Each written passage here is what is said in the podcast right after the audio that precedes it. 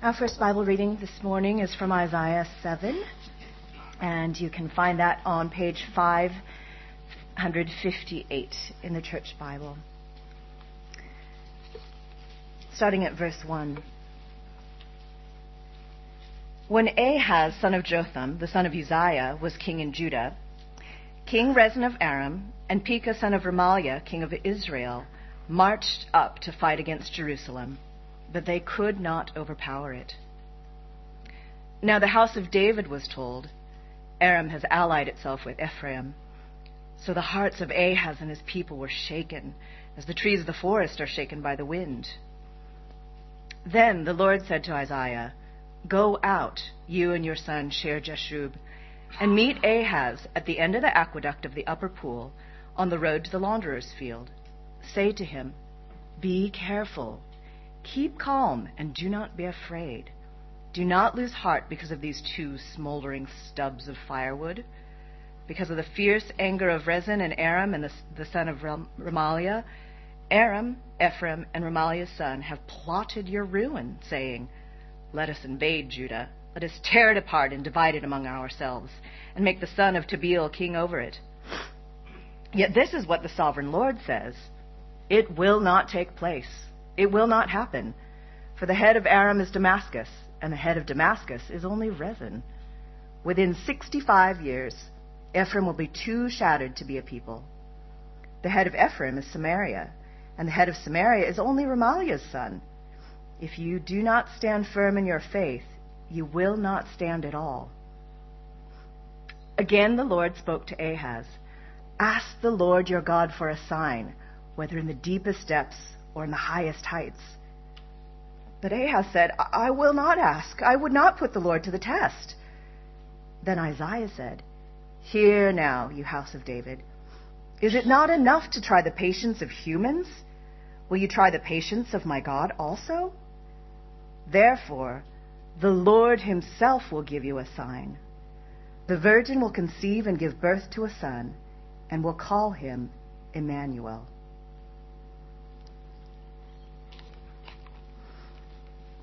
Our second reading is from Matthew 1. And we can find that on page 783. Matthew chapter 1, from verse 18. This is how the birth of Jesus the Messiah came about. His mother Mary was pledged to be married to Joseph, but before they came together, she was found to be pregnant through the Holy Spirit because Joseph, her husband, was faithful to the law and yet did not want her to expose her to public disgrace. He had in mind to divorce her quietly. But after he had considered this, an angel of the Lord appeared to him in a dream and said, Joseph, son of David, do not be afraid to take Mary home as your wife, because what is conceived in her is from the Holy Spirit. She will give birth to a son, and you are to give him the name Jesus because he will save his people from their sins. All this took place to fulfill what the Lord had said through the prophet. The virgin will conceive and give birth to a son, and they will call him Emmanuel, which means God with us. When Joseph woke up, he did what the angel of the Lord had commanded him, and took Mary home as his wife. But he did not consummate the marriage until she gave birth to a son, and he gave him the name Jesus.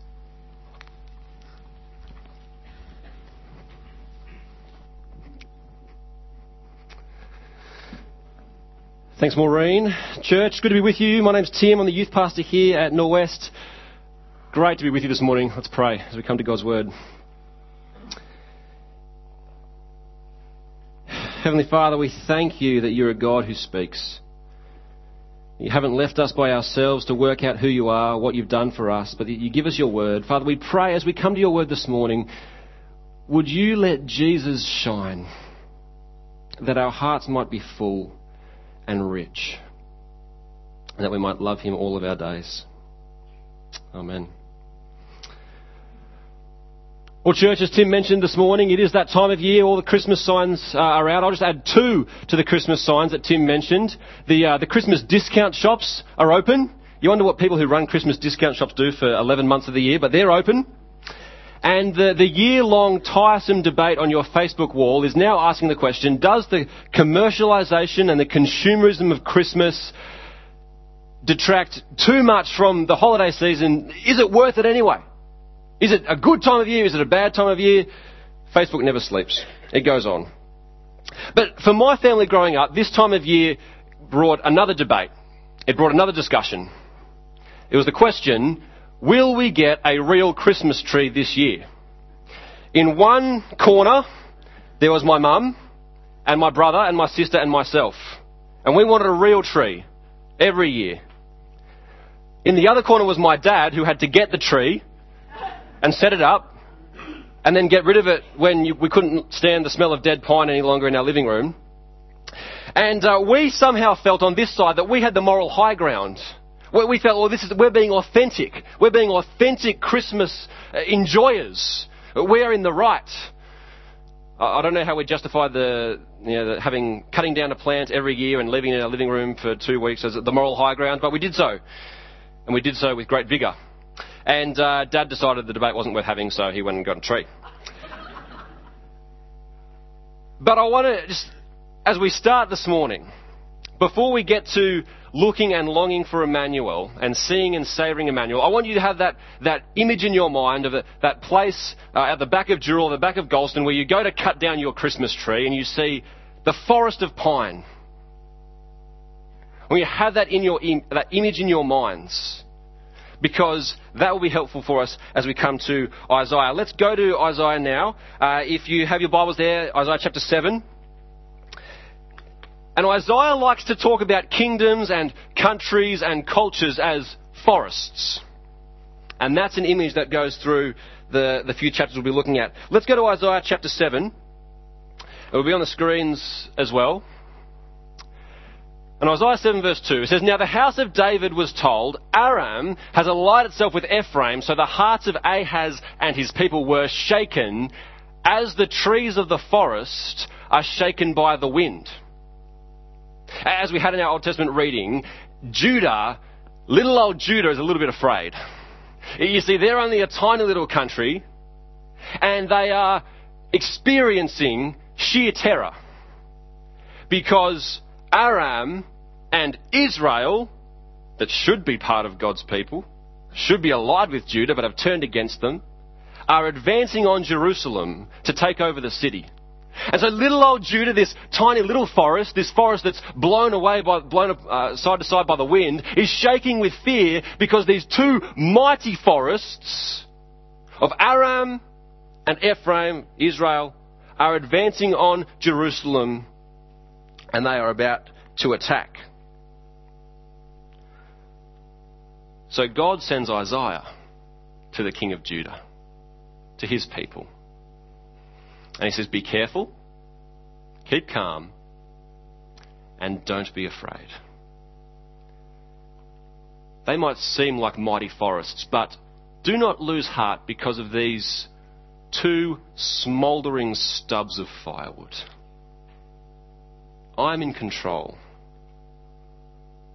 And I can cut down these forests. We get this image uh, of forests again in Isaiah. Flick forward a few chapters if you can with me to Isaiah chapter 10, the end of chapter 10, and verse 33.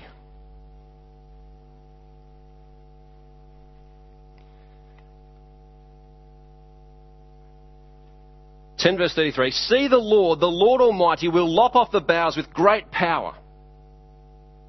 The lofty trees will be felled, the tall ones will be brought low. He will cut down the forest thickets with an axe. Lebanon will fall before the mighty one. That image again, great forests cut down. And there's now just stumps everywhere that picture of the Christmas tree farm, and everyone's got their tree and gone, and where there was life, there's now just stumps. Think about a bushfire ravaged landscape where there was abundant life and richness of life in a bushland scene. Bushfire comes through, now there's nothing. There's no life. That's what Isaiah tells us. And then, 11 verse 1 a shoot will come up from the stump of Jesse. One little shoot. In chapter 7, it tells us about the virgin being with child. This is a sign for us to look for. In Isaiah 11, it's a shoot who will come up from the stump of Jesse. Jesse being King David's father. This is talking about Jesus. And isn't that, the shoot that comes up from the stump of Jesse, isn't that a great picture of Christmas? A stable amidst the animals, can't get room in an inn, so weak, so small, so human, so vulnerable. Jesus is just a shoot a shoot that a child might walk up to and flick off with his finger.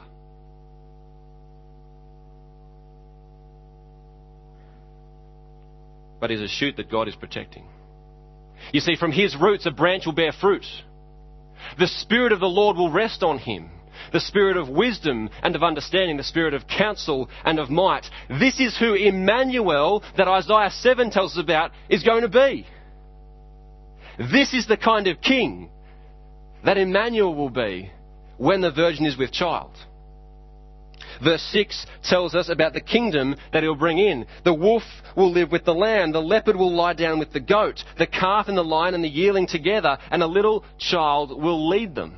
The cow will feed with the bear, their young will lie down together, and the lion will eat straw like the ox. The infant will play near the cobra's den, and the young child will put its hand into the viper's nest. They will neither harm nor destroy on all my holy mountain, for the earth will be filled with the knowledge of the Lord as the waters cover the sea. So complete is the kingdom of Emmanuel that in it lambs don't run away from wolves because they're no longer fearful. Cows and bears don't fight over food, they feed together. And there is no longer enmity between the offspring of Eve and the serpent. Children play with snakes. This is what Emmanuel brings. This is what God's people, Judah, were promised. This is what Judah, God's people, were looking for and longing for. They were longing for Emmanuel. And God is so good. There's little Judah quaking with fear because there's a military advancement on their, on their capital city, thinking they're going to be extinguished. And God says, Don't be afraid. I'm going to send Emmanuel. I'm going to send my son. And not only is he going to come and settle things down, not only is he going to come and sort of uh, have a little bit of peace temporarily, he's going to come, he's going to extinguish all evil, and he's going to reverse every curse that humanity has been under since the garden. God is good. Emmanuel is praiseworthy. And friends, we too are to look and long for Emmanuel. For Judah was looking forward to the sign when the virgin will be with child. They waited 700 years. For us, it's to look back to that first Christmas and long for Emmanuel's return. Yeah, perhaps this time of year seems like an impenetrable forest for you.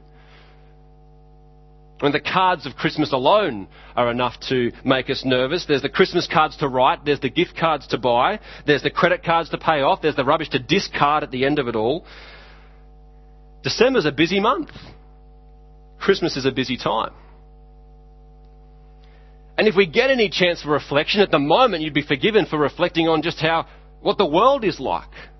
Uh, what the world is that our children, our grandchildren are growing up in. We used to take great strength from our allies in the UK and the US, God fearing nations who would protect us in an alliance. And now, like us, they're increasingly secular. The forests of our world are shaking. It's a time of uncertainty. For us, who knows what that will mean? Lack of job security. When we look at the, the falling uh, moral standards of our society, perpetuated by a, hostile secularism which silences the voice of anyone who wants to challenge the progressive agenda of the cultural elite. It can seem like we're in, we're in an impenetrable forest it can seem like God is losing. It can seem like we're in danger. It can seem like we're shaking. Like the trees of the forest are shaken by a violent wind. Church, amidst the busyness of life, amidst the uncertainty in our world, we need to look back to Emmanuel and long forward for his coming.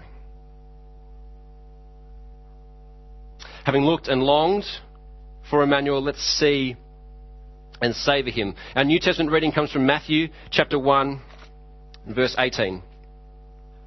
It says, This is how the birth of Jesus the Messiah came about. His mother Mary was pledged to be married to Joseph. But before they came together, she was found to be pregnant through the Holy Spirit because Joseph, her husband, was faithful to the law and did not want to expose her to public disgrace. He had in mind to divorce her quietly. This is a world of tension for Joseph. Uh, Mary visits his bride to be, and she says, I'm pregnant. I'm pregnant with the Holy Spirit's child. And Joseph doesn't know what to think. I mean, he loves Mary. He trusts her. They're getting married. She doesn't lie to him. But he knows how people get pregnant. Maybe she has cheated on him. And this is, admittedly, a strange imagination. I don't think we know what Joseph thinks. What we do know is that he doesn't think he can continue with the wedding. And so even though a private, uh, sorry, even though a, a, public divorce where everyone sees what's happened would uh, mean Joseph can get his dowry back, he could get financial gain by shunning Mary. He loves her, he doesn't want to do that.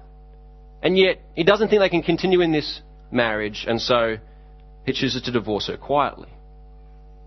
It's a pretty honourable way to handle with the situation. So he's considered this, he makes his plans, he's decided his actions, and then Joseph has a dream, a significant dream, where an angel comes to him and says, Don't be afraid. Isn't God good? You know, the Bible's not here just to give us doctrinal facts. Judah's quaking in fear in Isaiah's time, and God sends Isaiah and says, Don't be afraid, my people. Joseph knows what it will cost him to take Mary as his wife, and God says to him, Don't be afraid. Christian, we don't need to be afraid anything in our world. God is with us, He is in control, He is good. He says, Don't be afraid. Take Mary home, name this child Jesus, because he will save his people from their sins. And when Joseph wakes, he goes and obeys. He does what the angel says. Two things to point out here. First, Joseph lets God change his plans. He's thought about his actions, he knows what he wants to do, and then God reveals further information to him, and he chooses obedience he decides to be Jesus' father. Not biologically, but he's different, definitely his father. He's the only uh, husband or partner that Mary has ever had. He's the one who names Jesus. He's the one that connects Jesus to the genealogy that we saw last week from Pete's sermon. Joseph is Jesus' father. And that enables Jesus to be the fulfillment of those prophecies from Isaiah. It enables him to be uh, the, uh, to, it enables him to reign on David's throne from Isaiah 9. It enables him to be uh, the sign to the house of David from Isaiah 7. It enables him to be the shoot from the stump of Jesse from Isaiah 11. Joseph's obedience to the Lord, Joseph's obedience, is necessary for Jesus to be the Messiah. Small acts of obedience can be used by God to achieve eternal things. Don't despise the small acts of obedience that other people don't see. And will I be patient with my kids? Will I refuse to steal somebody else's work? Will I fight against lust? God uses moments of obedience. And we should take Joseph's example. Second thing to notice in this passage is the name that Jesus is given. Because he isn't named Emmanuel, though clearly he is Emmanuel, he isn't named Emmanuel, he's named Jesus. He's named Jesus, the Greek form of Joshua, which means the Lord saves. Why is he given that name? Because Jesus will save his people from their sins. Joseph, Mary, you and me. Jesus saves. The Lord saves. Which sets Christianity apart from every other religion that the world knows. Christianity is not a system of salvation. What? Yeah, Christianity is not a system of salvation. Islam has its five pillars. You, you do your five pillars, you're obedient, you try and be uh, as disciplined as you can, and perhaps Allah will be merciful to you. Catholicism is faith plus good works and the sacraments, and if you work through all of those, you're, you're good in all of those, then perhaps you'll be saved. Christianity isn't a system of salvation like that. Christianity is the Lord saves. Christianity is Jesus saves his people from their sins. What's the core difference between a system of salvation and Jesus? Well, if I'm in a system of salvation, if I'm trying to get salvation for myself, who do I love? Who's my first love?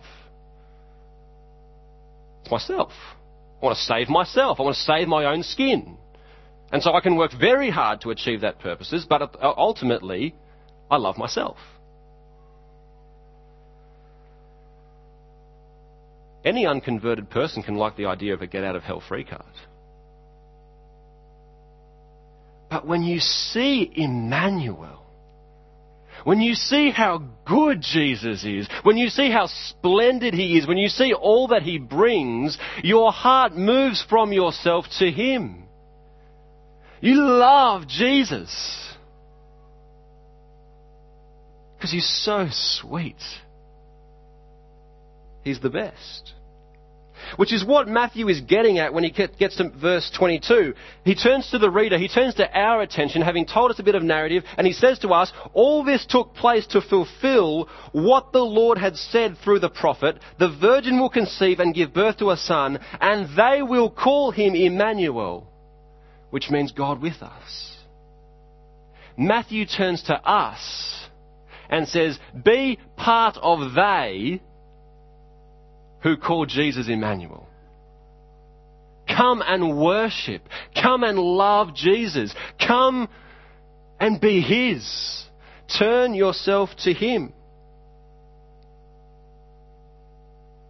We're to respond like Joseph, who has his plans, who has his life, has his decisions, and puts that to the side and follows Jesus.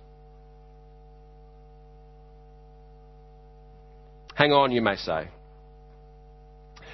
We saw more promised in Isaiah than what Jesus has brought to pass so far. You know, the wolf and the lamb and the, the child and the snakes and all that. That's speaking about heaven. That's not our experience here on earth yet. So, did Jesus fail? Sure, he's lovely, but did he fail? Did, did Emmanuel only complete half the task? Emmanuel is coming back. And that's why we long for him. It's worth saying um, when the New Testament quotes the Old Testament, it's like, well, let me tell you this. The guy who was responsible, along with his wife, for putting together this Jesse Tree material was my senior pastor when I was growing up. He used to say it like this. He said, when the New Testament quotes the Old Testament, it's like pulling the corner of a bed sheet. You've only got a little bit in your hand, and yet a whole lot more comes with it. And so, when we read about Emmanuel in Matthew 1, everything from the Old Testament is coming to be fulfilled in Jesus. When Matthew puts one quote about Emmanuel, it means all that Emmanuel was all tied up with comes with Jesus. And so we too today are still looking for and longing for Emmanuel because we know that Jesus is going to come back. And all that was promised in Isaiah is going to be fulfilled. We're longing for the new heavens and the new earth. Where all animosity is left. Where all the curse is reversed. Where Jesus will be a banner for the peoples and the nations will rally to him. we are longing for Emmanuel. We're longing for that time when God is with us forever. We're longing for that time when it's Emmanuel for eternity. What do we do this week? Longing for Emmanuel, longing for that big picture, that long game, what do we do this week? The Scottish philosopher Alasdair MacIntyre says in his book After Virtue, he says, I cannot answer the question, what ought I to do, unless I first answer the question, of which story am I a part?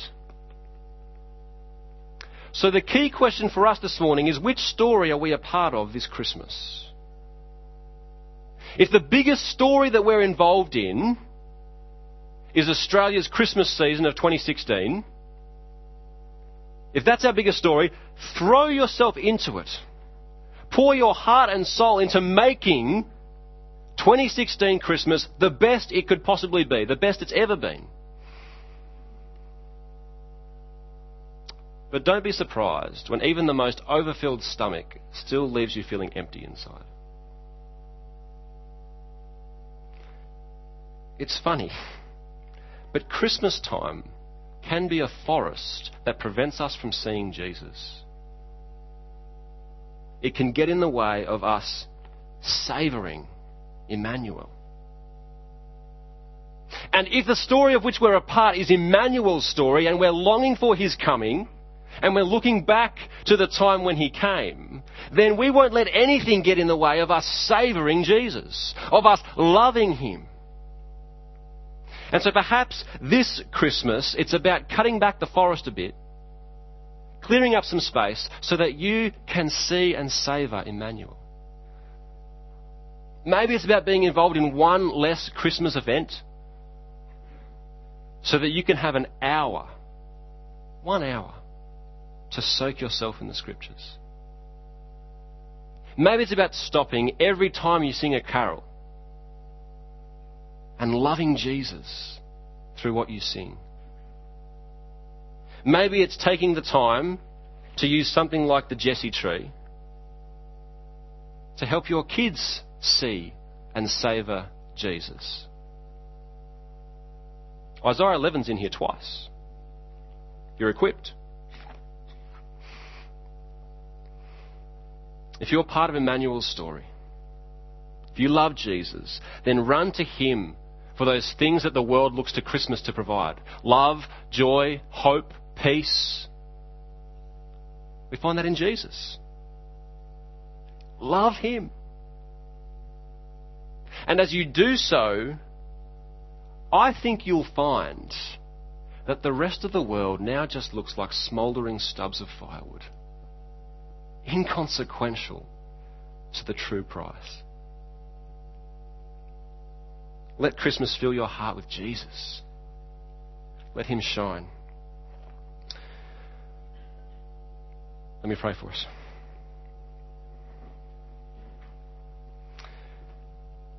Heavenly Father, we are so thankful for Jesus. We thank you that we can look back to that first Christmas and that we can long for Emmanuel. We pray that you will help us to see and savour him this Christmas, that he might reign in our hearts. Amen.